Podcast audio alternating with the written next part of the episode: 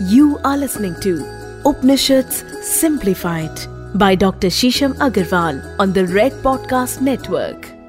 दोस्तों बहुत अच्छा लग रहा है जिस तरह से आप हमारे हर एपिसोड्स को सराह रहे हैं उपनिषद सिंप्लीफाइड हमारी तरफ़ से एक अनोखा प्रयास है आप तक उपनिषदों का अद्भुत ज्ञान हम लेके आए इस ज्ञान का आपको पता चले और उपनिषद अपने आप में किस तरह से ज्ञान की कुंजी है, किस तरह से ज्ञान का प्रसार करते हैं और किस तरह से आपके भौतिक जीवन में, आपके आंतरिक जीवन में, आपके मटेरियलिस्टिक फ़िज़िकल जीवन में परिवर्तन ला सकते हैं और आपके जीवन में उन्नति ला सकते हैं। आजकल हर व्यक्ति प्रैक्टिकल नॉलेज को चाहता है, जिससे कि वो अपने मटेरियलिस्टिक लाइफ में, अपनी फ़िज़िकल लाइफ में चेंजेस कर पाए। तो उपनिषद केवल आदि भौतिक ज्ञान नहीं है, केवल स्पिरिचुअल नॉलेज नहीं है। अभी तो ऐसी भी नॉलेज है, जिससे आप अपने अंदरूनी जीवन में बहुत सारे परिवर्तन करके, अपनी सोच में इजाफा करके, परिवर्तन करके, अपने जीवन में लगातार उस प्रोग्रेस को, प्रगति को अनुभव कर सकते हैं, जिसको आप चाह रहे हैं। तो बिना किसी विलंब के, बिना किसी देर के हम शुरू करते हैं। हमारा आज का उपनिषद आपके फेवरेट पॉडकास्ट उपनिषद सिंप्लीफाइड में। तो दोस्तों, आज का उपनिषद है सर्वासर उपनिषद। सर्वासर उपनिषद हमें ये बताता है कि आप बॉडी नहीं है केवल, आप आत्मा भी हैं। We are also talking about your being the energy क्योंकि अगर हम सिर्फ़ बॉडी होते तो मृत्यु के बाद भी हमारी बॉडी में कुछ मूवमेंट होती। पर कोई एक ऐसी एनर्जी है जो हमारी बॉडी के बियॉन्ड भी है, जो हमें ऑपरेट करती है। कुछ लोग मानते हैं कि आत्मा शरीर में रहती है, कुछ लोग मानते हैं कि आत्मा आंशिक रूप से शरीर में रहती है। कुछ लोग ये मानते हैं कि आत्मा शरीर के बाहर रहती है और हमें, हमारे शरीर को चला रही है। तो इसके बारे में अलग अलग मत हैं अलग अलग विचार हैं। पर सर्वसर उपनिषद हमें ये बताते हैं कि हमारी आत्मा और शरीर का आपस में एक बहुत गहरा कनेक्शन है। और आप केवल शरीर ही नहीं है तो अपना फोकस केवल अपनी बॉडी पे मत रखिए बट उस एनर्जी पे रखिए जो आपकी बॉडी को चला रही है। सर्वासर उपनिषद आत्म जागृति के बारे में बताते हैं सेल्फ कॉन्शियस के बारे में बताते हैं। आ, ये बताते हैं कि try and see what you can not see just by the naked eye मतलब जो दिखता है केवल जो प्रत्यक्ष है केवल उस पर ही ध्यान मत लेके जाइए उस एनर्जी पर भी ध्यान लेके जाइए। जो एनर्जी आपको असली में चला रही है। तो सर्वासर उपनिषद का जो पहला एक बहुत ही इम्पोर्टेंट फीचर है, जो हम हाईलाइट करेंगे आज, वो है तुरिया अवस्था। दोस्तों, हम सोते हुए मल्टीपल स्टेट्स से गुजरते हैं। अल्फ़ा बीटा थीटा डेल्टा ये हम कई बार साइकोलॉजी में इसके बारे में जान चुके हैं, इसके बारे में अनुभव कर चुके हैं। पर इसी तरह से उपनिषद भी हमें इस ज्ञान के बारे में बताते हैं और इनफैक्ट सहस्त्रों साल पहले इस ज्ञान के बारे में हमें बता चुके हैं जो आज हम साइकोलॉजी के माध्यम से या और किसी विज्ञान के माध्यम से पढ़ रहे हैं कि आ, सोते समय हमारी चेतना कई अवस्थाओं से गुजरती है। सुषुप्त अवस्था से गुजरती है परासुषुप्त अवस्था से गुजरती है और इसी तरह से जो चौथी अवस्था है, जिसको हम तुरिया अवस्था भी कहते हैं, उससे भी गुजरती है। तुरिया अवस्था वो अवस्था है, जहाँ पे ये कहा जाता है कि आत्मा शरीर को छोड़ के, थोड़ी देर के लिए भ्रमण करती है, शरीर से बाहर निकलती है। वो अपने शरीर से जुड़ी ज़रूर हुई है, पर वो अपने शरीर तक ही सीमित नहीं रहती। कई बार आपने अपने बड़े बूढ़ों को ये कहते हुए सुना होगा कि बेटा दो से चार के समय जब आप बहुत गहरी नींद में होते हो तो उस वक्त आपकी आत्मा आपके शरीर से निकल के भ्रमण करती है या वो ईश्वर के पास जाती है या वो अन्यत्र बहुत सारे लोगों का भ्रमण करती है मतलब बहुत सारे डिमेंशन का भ्रमण करती है, बहुत सारे डिमेंशन में घूमती है या फिर वो बहुत सारे आत्मज्ञान, दिव्य चेतना लेके आती है जिसके कारण आपको नेक्स्ट डे की ऊर्जा मिलती है। कई बार लोगों को बहुत ही विविड ड्रीम्स आते हैं, बहुत स्पिरिचुअल ड्रीम्स आते हैं या बहुत साइकिक ड्रीम्स आते हैं तो जनरली वो इस अवस्था में या इस अवस्था के पास आते हैं।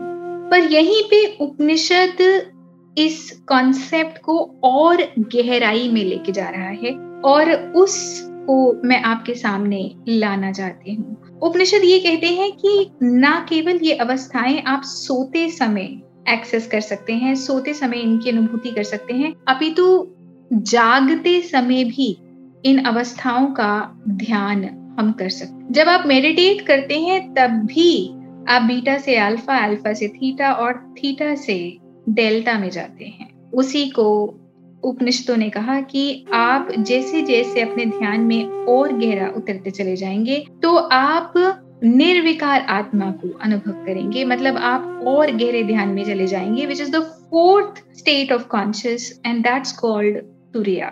जब तीनों अवस्थाओं से, तीनों स्टेजेस से हम बहुत आगे चले जाते हैं, अपने अंदर डूब जाते हैं तो जिस अवस्था को हम महसूस करते हैं, वो है तुरिया। यहाँ पर आपको अपनी शारीरिक अनुभूतियों से और ऊपर उठकर केवल हम उस एनर्जी से जुड़ जाते हैं, जिसको हम आत्मा कहते हैं, जिसको हम चित्त कहते हैं, या जिसको हम निर्विकार कहते हैं। सो so, इन अवस्थाओं को न केवल हम सोते हुए समय बल्कि जागृत अवस्था में भी महसूस कर सकते हैं।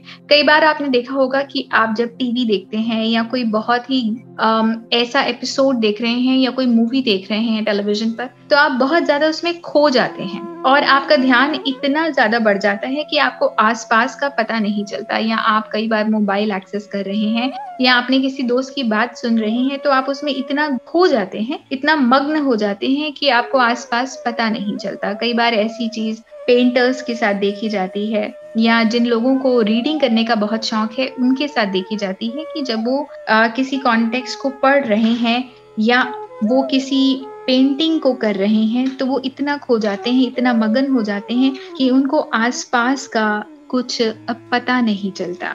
तो उसी को हम कहते हैं कि इस वक्त हमारा ध्यान और गहरा हो गया। तो इस वक्त नॉर्मल में जो हमारी अल्फ़ा स्टेट होती है, उसमें जो हमारी ब्रेन वेव की फ्रीक्वेंसी होती है that's around 14 to 16 thoughts per minute जैसे जैसे हमारा ध्यान गहरा होता जाता है और हम अल्फ़ा में चले जाते हैं तो जो हमारी ब्रेन फ्रीक्वेंसी होती है वो seven to twelve thoughts per minute हो जाती है। थीटा में ये और गहरा हो जाता है और हम फोर टू सेवन थॉट्स में चले जाते हैं और डेल्टा में ये और गहरा हो जाता है और हम ज़ीरो टू फोर थॉट्स की अवस्था में चले जाते हैं। और जितना ज़्यादा आपका ध्यान गहरा होता चला जाएगा, उतने ही ज़्यादा आप अंतरंग होते चले जाएँगे, अपने से कनेक्ट होते चले जाएँगे और आपकी पावर ऑफ़ मैनिफेस्टेशन भी बढ़ जाएगी क्योंकि अब आप बहुत सारी एक्सटर्नल चीज़ों से कनेक्टेड नहीं है, आप बहुत सारी इंटरनल चीज़ों से कनेक्टेड हैं, आप बहुत ज़्यादा कंट्रोल में हैं तो जिस तरफ़ आप ध्यान लगाएँगे, उसको आप बहुत जल्दी आकर्षित कर पाएँगे। तो एक तरह से आप देखें तो जो आपकी स्लीप स्टेट है स्लीप पैटर्न है, वो एक एग्ज़ाम्पल है। वो आपको ये बता रहा है कि जिस एनर्जी को आप सोते समय एक्सेस करते हैं, उसी को आप कॉन्शियसली जागते समय भी एक्सेस कर सकते हैं और जिस एनर्जी को आपने जागते समय एक्सेस कर लिया तो आप उस चीज़ में, अपनी बॉडी में, अपनी लाइफ में ज़्यादा कंट्रोल में आ जाएँगे और आपकी पावर ऑफ़ मैनिफेस्टेशन बहुत ज़्यादा बढ़ जाएगी। तो अगर आप अपने बिज़ी स्केड्यूल में से दिन के दस मिनट निकालिए या पंद्रह मिनट निकालिए और आप मेडिटेट करने का प्रयास करें, कई लोग कहते हैं कि हम मेडिटेट नहीं कर पाते तो आप केवल अपने ब्रेथ के ऊपर ध्यान दें। गहरे लंबे श्वास लें और गहरे लंबे श्वास छोड़ें।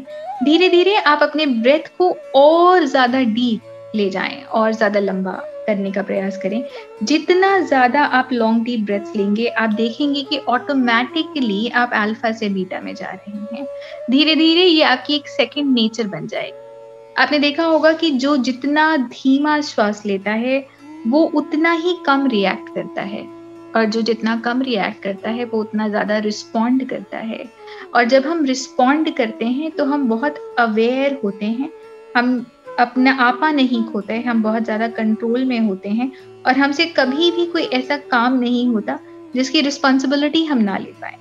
तो सर्वासर उपनिषद हमें यही बताते हैं कि आप अपनी चेतना में जितना गहरा जाएँगे, आप उतना ज़्यादा अपनी पार ऑफ़ मैनिफेस्टेशन को बढ़ा पाएँगे, अपनी ज़िंदगी के कंट्रोल में होंगे। आपको ये लगेगा कि हर चीज़ आपकी लाइफ में उस तरह से हो रही है, जिस तरह से आप उसको डायरेक्ट करना चाहते हैं। और आप और ज़्यादा इंट्यूटिव भी होंगे।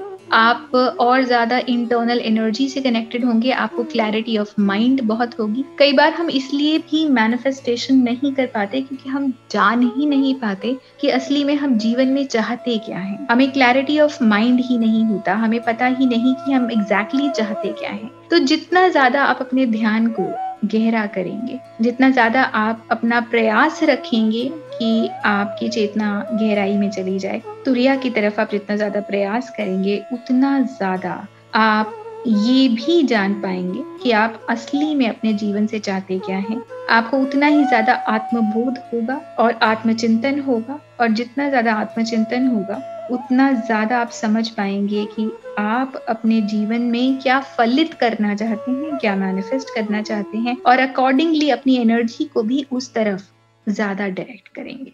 धन्यवाद।